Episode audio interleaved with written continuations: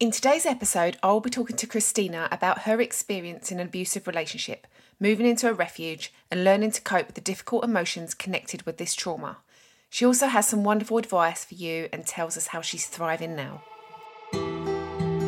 Welcome to the Secrets in the Powder Room, where we share stories and open up conversations about all the secrets women are forced to keep out of fear and shame. I'm Louise Bryant, professional certified coach, intuitive eating counsellor, and trauma informed domestic abuse specialist and a survivor. I'm here to support you on your healing journey and help you feel like you're not alone. This is not to be a replacement of your own professional, medical, and or legal advice. This podcast contains adult language and content. Listener discretion is advised.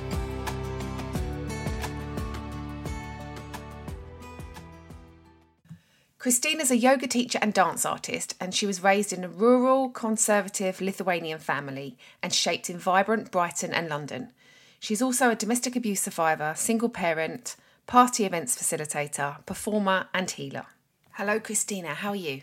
Hello, Louise. I'm very good. How are you? I'm very well, thank you. I just want to acknowledge how brave you are and how grateful I am that you've come to the Secrets of the Powder Room to tell your story. And I'm really excited to hear what you have to say and how you came out the other side and the great tips that you're going to offer our audience. Thank you. My pleasure. So, what secrets have you been keeping out of fear and shame? So, it is kind of fear and shame, but it's just um, there's no really another room to talk about it because it sounds a little bit like I'm joking because it sounds to uh, some kind of a bad, dark humor joke when I tell people the truth. So, my secret would be uh, that I fall in love with a psychopath and I was extremely abused. Uh, and later, my child was abused as well by him. There were lots of going on things like uh, I was drugged by him regularly without knowing. Later, I find out he has been and maybe still is impersonating me online. So there is fake profile of me with a lot of information about me somewhere. And how long were you two together? I was with this person for five years, even if I know kind of to the degree what was going on, I was finding out.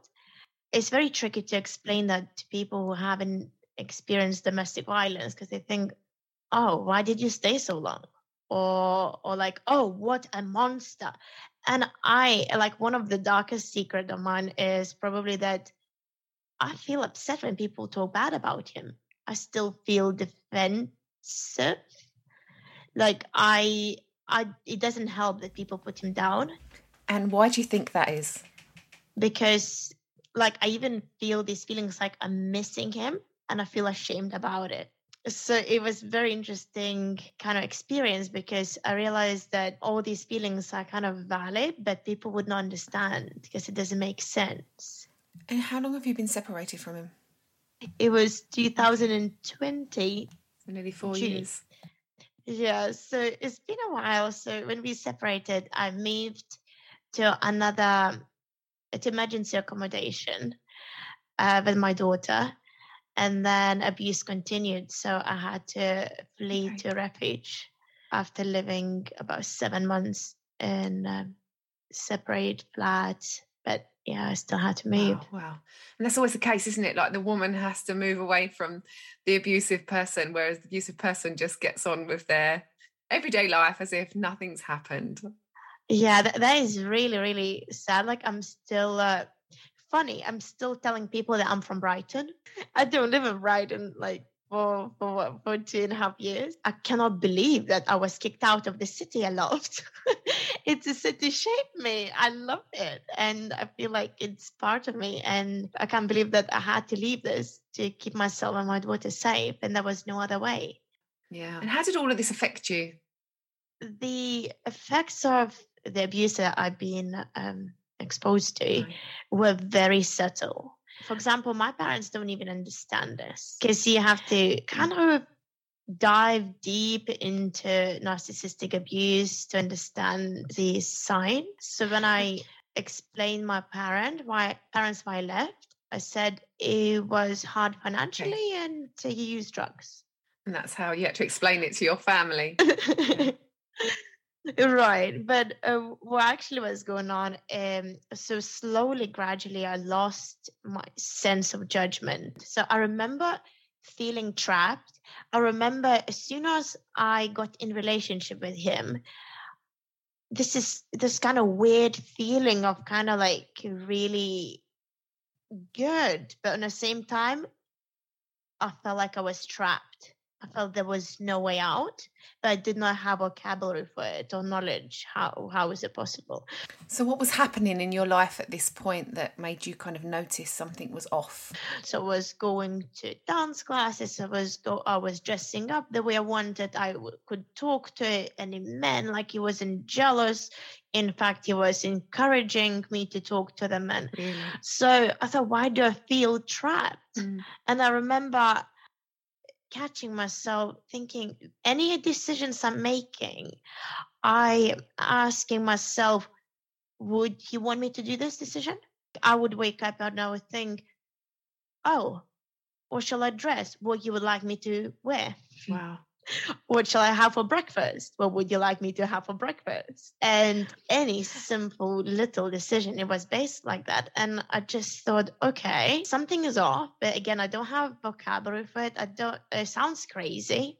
Not at all. It's at the beginning of these relationships, it's the subtle things that they do that kind of start building upon one another, don't they? Was there anything else that you noticed in the beginning? Maybe I just uh, got affected by my family dynamics, my parents, because yeah, I could talk about it to my perpetrator, and he was talking to me and being very understandable, you would think. But then I would just feel kind of pushed and pushed and pushed. My boundaries would be pushed to the corner, and I just didn't know what exactly was going on. And in the end, after these five years being together, I remember sitting in that emergency accommodation, which was absolutely lovely flat in the middle of Brighton. And I feel like I'm floating. I'm like I don't even belong to my own body. Wow. And did you talk to anybody at the time around that? What was going on for you in your body?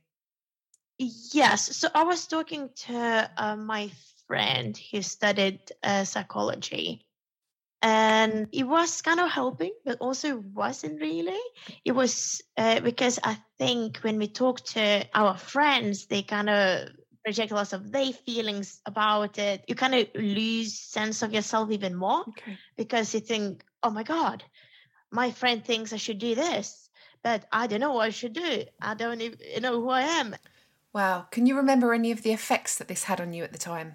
And then I remember the creeping anxiety, like it was slowly growing and growing and growing. So most of the time, my ex, if we can call him like this, or my abuser, he would be like a perfect man of my dreams. He would act like a person I described him as my dream man. So I thought, why am I feeling bad? Because he does everything I want a man to be like. But then it would be uh, these cycles where something would start going wrong.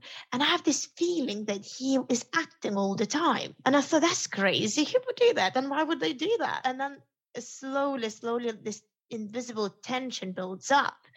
And and I know that something awful is gonna happen. So then uh, so then he would start kind of little comments that would make me feel uncomfortable. But like really subtle, like the ones like, Hmm, even if your legs are so short, I really prefer your legs than what a society would think is really nice legs, like long and skinnier. I'm just curious. You said that at the beginning he was like your dream man, your ideal man. Did you disclose to him at the beginning what your ideal man or your dream man would be? Yes. Mm. Interesting. Yes. Interesting. Yes. So, and he suddenly became everything I told him about. Mm, mm. And he actually tried to carry on with it. So he would actually commit to being disciplined with his gym, with his diet, with his routine, the way he would talk, words he would use, tone of his voice. During sex, he would do exactly the way I would want him to do. And he would really listen. And I think, oh, well, that sounds like is dream man. Yeah. and then, yeah, so slowly, slowly, that act started slipping. And it would be quite bizarre because you think, what just happened there? So in the beginning of relationship would be like, okay, that was weird. Did he have some kind of psychosis episode where he started like shouting opposite things that he would usually say? I remember like one of the first things he did, that was my birthday. Classic birthday spoilt. Uh, I was talking to my colleague who came to say happy birthday, and he uh, started shouting that, "Oh, did you just have sex with him?" Mm. And I thought that's so bizarre. There's nothing like he would ever say. He's so like open-minded, yeah. and uh, and then next day, of course, he said, "Oh, I'm so sorry. I was so drunk. Like I should never drink again." And that would be okay. Well, it's like he couldn't keep up the act. Every now and then, the act mm-hmm. that he mm-hmm. was doing would his guard would come down, and his true colors would just exactly pop out. Yeah. And it got more and more bizarre. Mm. So like, and he would make it more and more playing by rules. Mm. So I think, oh, so very quickly. In the beginning of relationship he sensed that my boundary is physical abuse and if there was any sort of physical abuse i would just leave. For him? That was his boundary so, or yes. Okay. Uh, not my boundary. Okay. so i remember he got angry and one of these episodes where again oh maybe it's just alcohol makes him crazy. Mm. so uh, so his hands were swaying in front of my face and he's like big muscular man and his arms. I'm like no i'm not going to tolerate this mm. i said just get out and don't come back and then of course some love bombing comes up there was alcohol actually i used this substitute and like i'll never do that again it's just oh i think he blamed steroids and he said, okay, I'll never again. I'll use it. I tried. It's not for me. I think, okay, so you never did anything like that again, ever. Okay. But. But he used another tactic. Yeah. So remember in the same episode, he asked me about my previous partners. Mm. And I didn't want to tell him. No because I knew it would be a problem and I didn't want to share anyway. So I wanted to answer something that he wouldn't question anymore. So I disclosed with him that I was raped, which is true, uh, by a stranger. So slowly, slowly, my abuse became sexual abuse. Wow. He realized that I was afraid of men because he realized I was afraid of that person who raped me. Yeah so of course now looking back everything is very clear but then i thought okay he's acting strange so in the beginning he says oh it triggers him when i wear something appealing so in the beginning he liked you wearing revealing clothes and talking to men and then all of a sudden it was an issue for him and what else was going on that you found a bit strange in the beginning so things would be really good and he would disappear you could be anywhere. Like you could go to the shop to get some sweets or toilet paper and he would not come back. How long for? Day. and what would his explanation be when he got back? He would come back like really, really anxious. So at this point, I didn't know he was using cocaine. And he would look really paranoid and scared and I thought something happened to him. So in the beginning of relationship, his excuse was that he was doing this secret job he couldn't tell me. so he was uh, uh, collecting money uh, from someone like bad guys. And i thought oh something dangerous happened. So i thought okay so maybe he was just protecting me didn't go to my house because he didn't want to people know where i live or something in fantasy fantasy world. So there was all these lies and fantasy fantasy in the beginning. So what happened next? Then later I noticed this pattern and then he said, "Oh, it's just it's my anxiety. I try to seek for help. People don't understand, and you're the one who are here to support me, kind of. And he looked really, really scared and really paranoid, and his face would be different. And it was think, oh my God, what's going on with this person? I thought, okay, no problem. Let's go to the therapy. Wow. And how did all of this affect you? Uh, eventually, how it affected me. Yeah, I remember having this anxiety and I would have panic attack every day 3 p.m. because he usually would disappear that day. I mean that time of the day, usually Friday. but sometimes more than that. But because it's like unpredictable, so every day, three o'clock I would have, and of course Friday would be really, really, really strong panic attack. And then I remember, I remember when I was already living away from him, but still in Brighton. If I would hear sound, I would jump. I would think it's him. And I remember my friend saying, "Hmm, this doesn't look normal." But that was your body responding in a normal way to an abnormal situation. So your fight or flight response was kicking in. And also, what happened is I started disliking myself because, like, the mm. best qualities of mine, my strength, were shamed, and also they were keeping me stuck with him because, like, my sensitivity, my empathy kept me kind of around him because I felt sorry for him. And that's really common too. We have empathy and therefore we feel sorry for them and want to help them and want to fix them. Yeah, this like so strange behavior would happen. And then I would see him actually yeah. suffering. And I still believe that he was suffering after. And this is where arguments could happen yeah. with other women. I could talk about it because I believe he's actually suffering. I don't think anybody in the world wants to be an awful, stinky, shitty mm. person. Mm. so uh, I believe that. I just think that he doesn't really want to change either, or he doesn't want to put effort in changing either. But, you know, like he would like to create a story for himself that he's a good person, just something is wrong with him and it's it's not nice to mm. be in that state right like he's victimizing himself and and basically what happened i was feeling sorry and i wasn't feeling enough sorry for myself and i got so bad it got to this degree where i felt like if i carry on like this either I'll jump in front of the car. And that wasn't the scary part. Mostly scary would be that my daughter would stay with him without me. And at what point in your relationship did you have your daughter? How soon into the relationship was it? Oh, usual after six months being in abusive relationship. Okay, yeah, yeah. I mean, six months I got pregnant. it's uh, you know standard.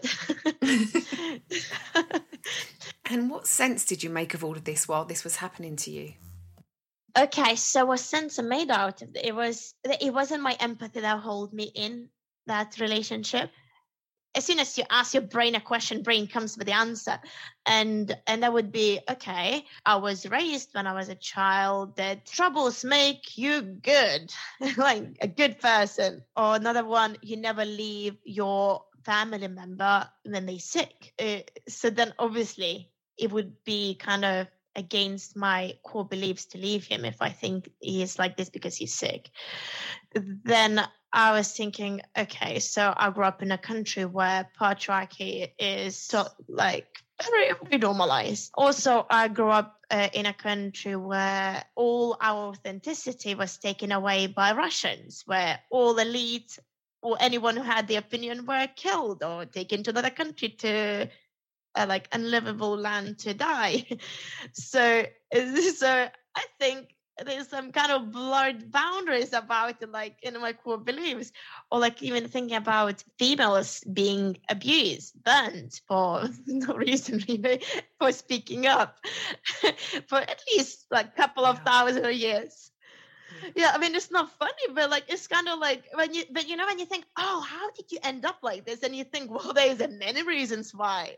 All of this while trying to make sense of it? And then i made um sense of it was that i don't need to find the reason why in that moment i need to find a way to escape and for me mm. to sit down and chat about yeah. it with my girlfriends like it's not going to do me any good and what's the biggest lesson you learned from all of this and the biggest lesson I learned, probably one of the biggest lessons, I will come up with another biggest, is that I needed help. I am pretty sure he he is a psychopath as well. It is possible for one person to destroy your life if they want it.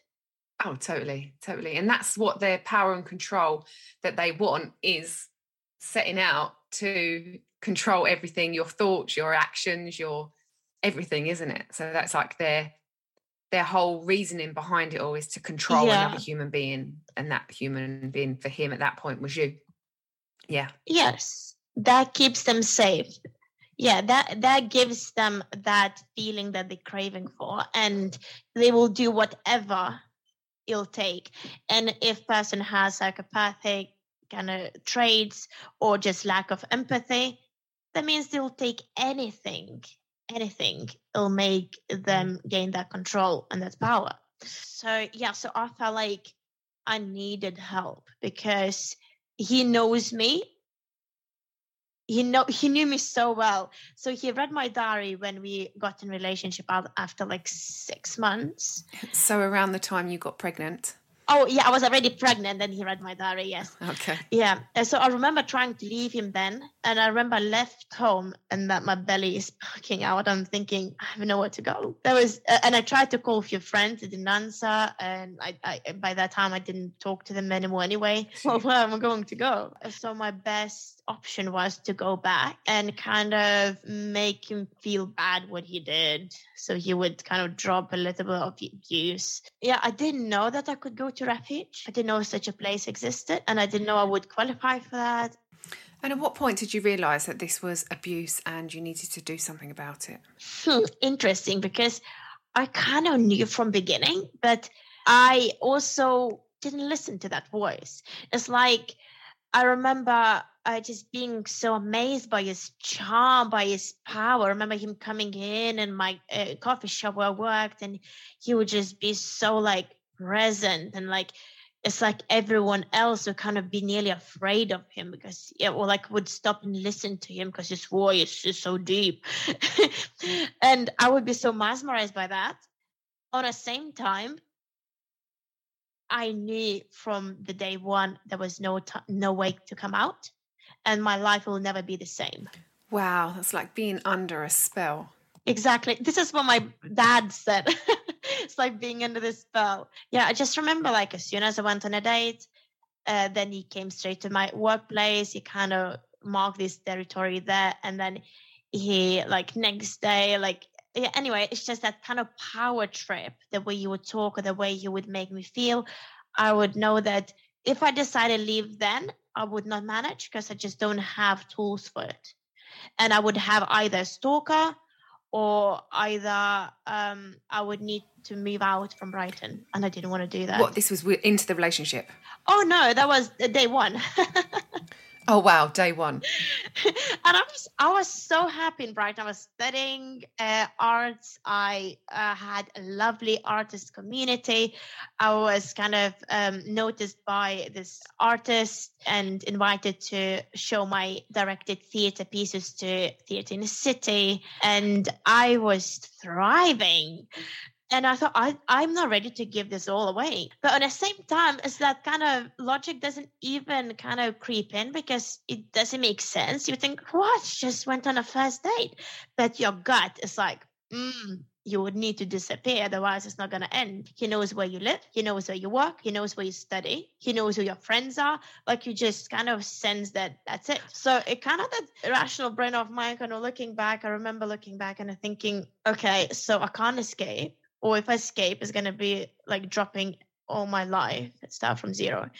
Or am I just enjoying it meanwhile because I still feel really attracted to him and figure out later. And yeah, and, and, then this kind of confusion was growing. Uh, on the same time, he would do everything I wanted. And yeah, so so for me to survive it all, it, during it, it was really hard like I, I actually when i had to write a document for the court i had to write what happened gradually like uh, day by day by day by, well, by year by year and and i realized that i blocked out two years i had no single memory and then I thought, okay, I'm not gonna give up because I have this spirit. I was that person at school who just create their own formulas.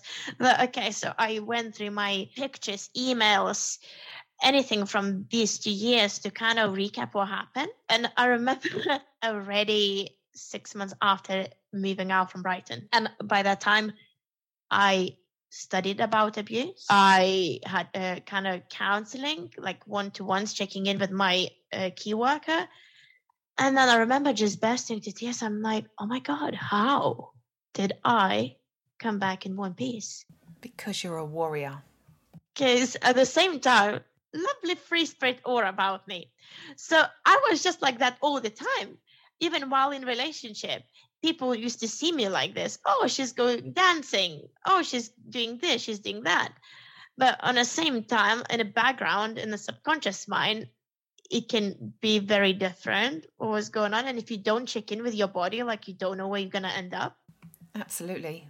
I remember even like moment here when I already moved out of a refuge, just being able to write a paragraph that makes sense was like wow because my brain was so jammed yeah. so when so you felt like your brain was jammed like the information couldn't come out or it was just so kind of you was in living in a state of anxiety or how what kind of what kind of thought processes what was going on in your brain at this time some memories are mm-hmm. deleted mm-hmm. then I would go through this kind of cycle of feeling free and happy or finally being free or living away from this man and seeing my child getting more confidence and positive things going on. And then I would have these thoughts of, oh, miss him. Oh, it wasn't that bad. and I would just stand back and watch these thoughts. So that mm. okay, I think it's time to journaling. Um, I remember that was very kind of significant moment as well. What helped me to recover, I was journaling at night. So because I had this blockage about writing diary after he read my diary. Absolutely, naturally, totally. Yeah, funny enough, uh, I'm still jumping up and down. But after he read my diary, slowly, gradually, he became my diary. I would go back home and I would report him everything that happened to me. Really? Wow. I didn't realize that until something happened. So he pretended to be a friend of a person I talked to in a gym. And he used the information I told him what I talked to him about. Okay, that's so confusing.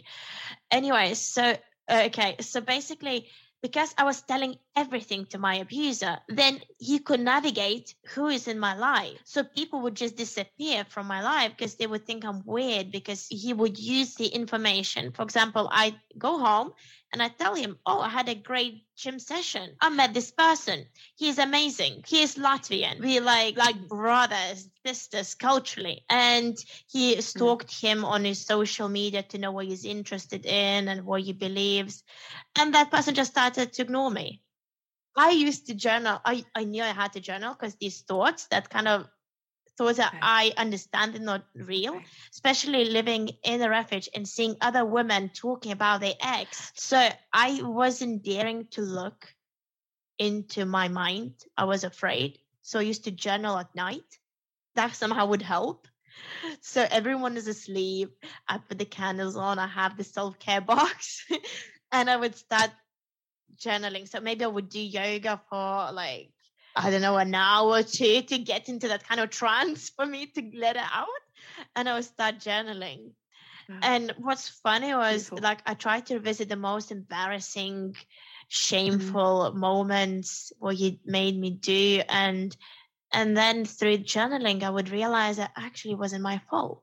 And I thought, wow, that's that's really working. Okay. Uh, but uh, that was probably the biggest yeah. help that helped me to survive and to heal. Because uh, what I seen around most of women, if not all, in the refuge, they went back to the abuser or they found another abusive partner. You have to do the work, don't you? You have to kind of do the work on yourself. You have to do the courses that are available to find out the red flags and, you know, be able to spot these things. Like, I mean, you said a day a day that it took when you was like and if you had known then what you know now do you think perhaps you may have taken it i know you said before that you felt that there was no way out. He knows where you work he knows where you live but do you honestly feel that if you'd known then what you know now about abuse that you could have potentially avoided some of what had happened? Yes. Yes first of all i would know now from his body language it is abusive as simple as that. You learn that in uh, in the course. Mm, and now uh, I feel like I'm this kind of like freak. Uh, actually, I really like watching people because uh, from a dance background, I love observing body languages and how it affects our mental health. And it's it's fascinating. But now after doing the course, I can spot straight away what kind of abuser he or she is from the body language. Nice. and tone of the voice. And it's like, oh my God, it's like no one can see this.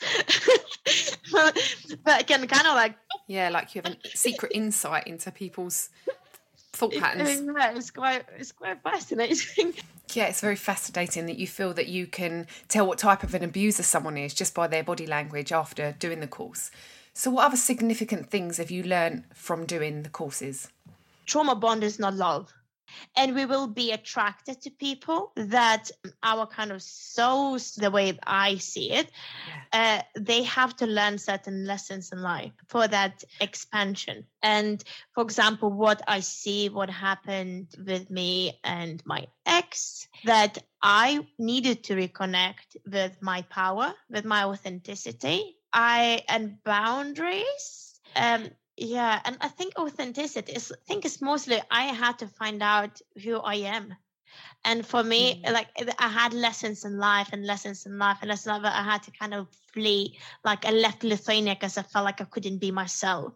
Then i left the house i lived with these people who were not nice to me eh, and i just felt like i was not myself i had to leave. And then that lesson is escalating and escalating and and mm. then i i had the most uh, terrific relationship with a very dangerous person who I would not be able to be authentic at all. So, what changed, and how comes you're so authentic now? So, the question was when I left this abuse, who am I? Who is that authentic me? What does it mean? Listen to your heart. We all share these words. Oh, just listen to your like your heart, like be authentic. But what does it even mean when this abuse is kind of been for centuries in a way towards women? So I think what helped me to survive and thrive was kind of really start listening to my body like truly listen to my body and and learning not to be judgmental. It really helped of course being yoga teacher and studying about it. There's so many beautiful resources out there. Because like we all have that feeling in our chest where we feel contracted or feel expanded it's as simple as that. And expanded doesn't mean like not being afraid of it, because mm. you might feel afraid like more than anything yeah. else in the world. For example, when I knew I was trapped with my ex day one. And my heart knew I wanted to leave, but I mm. didn't know how mm. to express it. And I had to learn quite hard way. and do you think that now you've got to a place where you actually know yourself again? Yes. And how long do you think that took you? So uh, I guess it took me all my life. When I left abusive relationship and when I accepted that I needed help and I rejected all help from people that wanted to give me advice, but they didn't have education in that. They didn't have training how to deliver that knowledge. Because, for example, my friend studied psychology, but she didn't know how to mm. deliver it without making me feel worse. So I stopped spending time with people who would I would feel drained yeah. after. And that was really tough because that my family members, my best friend, so I had to reject certain people, and it would be really hard because it's nice talking to them, but after you feel like shit. but if you're being really truthfully honest and have that notebook and record your feelings after being with certain people or doing certain activities, you know if you're energized or if you're drained. Yeah, yeah, absolutely. I took all courses, I took all help uh, that was mm-hmm. available. I took all free stuff. I was uh, so grateful for that free pasta. I didn't like word survivor because I didn't want to end with survivor. I wanted to, I survived, I wanted mm. to heal, and I want to thrive. And I think it's important what questions we ask ourselves. If we ask, How am I going to survive this? Your brain is going to come up with the answers and you're going to be just surviving. But if you ask yourself, how do I thrive? Then your brain is going to come up with the answers. so, what would be your biggest bit of advice for anyone listening today? Never ever judge yourself for what you feel. Your feelings have amazing value. And if it's confusing, then write them down or if you have an analytical brain like mine where I would just like map it out and make a meaning or or seek for professional never ask for advice. People like like your friends. I mean the point is when you ask your friends advice what are they going to say? They're going to project their fears on you. So leave him. Yeah right? So what did you do? Call national domestic violence line so this was a savior number one mm. with me it's not strength to to stay in abuse because I think a lot of women, especially, feel like they're strong, they can stay, they can handle it. It's not strength. In fact, I quite like this person told me, and it's kind of like an mm. arrogance mm. if you think about it. Because if you think about the situation, you're an abusive person, you know, like it's kind of, you know, wearing a head guard and you're being punched and you're being punched and you're being punched. Ha, I can take it. That is kind like that a little bit dynamic. I had this within me that thought I'm strong, I can handle it. I can find a solution how to make this work. I'm not going to be a failure who took a child away from a father. it's not strength to be able to cope. Well, yes, you need to cope to survive, but then you need to admit that you need help and seek for adequate help from people who studied it or people who understand it, people that make you feel good not only during the conversation but after you feel good. Because because we need that energy to to mm-hmm. live and then to heal and then to thrive like I could just feel like all these right people just flowing to me. It was beautiful. One really, really like amazing thing that also helped me to recover was free writing in the morning. So in the morning before your logic still is sleep, it's a good time to let all that shit out. you mentioned before about free writing in the evening. So what would you suggest? Writing in the morning or writing in the evening? Mm. So, if something is bothering you during the day and you don't quite understand, like we often judge our feelings, like, oh, why, how can I feel this way? Is so good. I feel uh, guilty for feeling angry at him. Or, like, if there is that kind of thoughts, then night writing is good because you still kind of a little bit like sleep it and it gets in that kind of different vibration where you can actually do better healing at mm-hmm. least yeah at least in my case. But then sometimes you don't really have these thoughts. You feel them. Or you might be distracted during the day and you think you're fine but then in the morning you wake up and for example i used to wake up with this horrific weight on my chest and i would not know what that is but it started from being in abusive relationship. So i would wake up and i would write tension. Tension my chest. Need coffee. And then it would develop to like it, it, just the way our brains work through association like in the end it would be a lovely poetry about my life and and i would understand that mm. oh what what yeah. it is. And i would then revisit these traumatic moments. I would remember that for example that moment with the pregnant belly when i looked at the belly and i couldn't leave and i would give myself that time to have a good cry about it because then I didn't have luxury to have that time to cry. I was busy to survive. So if my body wants to cry about it, I'm allowing it. And then if my body wants to um, get naked in a balcony and be in the sunshine because it feels good, I'm letting it. Because I think we need to learn to listen to ourselves. Yes. We listen to our thoughts because they have a like naughty child if you think about like you know and they're like mommy mommy mommy mommy they're not gonna shut up until you listen eventually you're gonna hear that subtle quiet child in your head to, to, to have a go have a turn you're like oh my god yeah Th- that will be valid information that to help you to heal i promise Thank you so much, Kristina. So, how can people connect with you if they want to know more about how you help people who've been through domestic abuse? Yeah. Oh, so I I do I teach one to one yoga. I teach body work.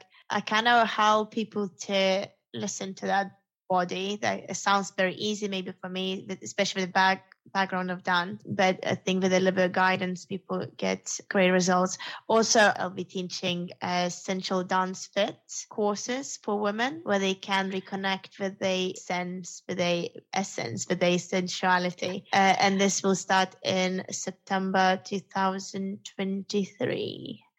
Okay, and are these online or in person? Uh, they'll be in person. It'll be in London. Okay, awesome. Is there anything else that you would like to add? Uh, I wish that people mm. would understand that abuse can happen to anyone, and as horrific experience as it is, it can be amazing training. it's like a boot camp where you nearly die, but then you get your results. So you're gonna you can learn so much out of it. And then you have so much you're reclaiming these parts of yourself and you can really thrive after. And if I didn't go into that relationship, I wouldn't be here where I am mentally. I would be stuck and repeating same pattern over and over again with a little bit less extreme abuse. Mm-hmm. Yeah, yeah, wonderful. It's, yeah, I say similar. You know, if I didn't go through what I went through, I wouldn't be here today helping all the women that I help and doing what I do. Who's to say where I'd be if I was in a less abusive relationship, but just putting up with just crap. exactly. You kind of have to go through it all to kind of understand what healthy is and what works for you. Well, thank you, thank you, thank you so much for coming and talking on the podcast. I hope that you had fun. I hope that you are happy to share your story and you're confident enough to know that the message that you're putting out there will help lots and lots and lots of women, or maybe men as well. Thank you for joining us in this episode of The Secrets in the Powder Room. If you want to connect with Kristina, please see the links in the show notes. And if you have a secret that you want to share, either anonymously or on the show, please message me at the Secrets in the Powder Room podcast at gmail.com or connect with me via social media.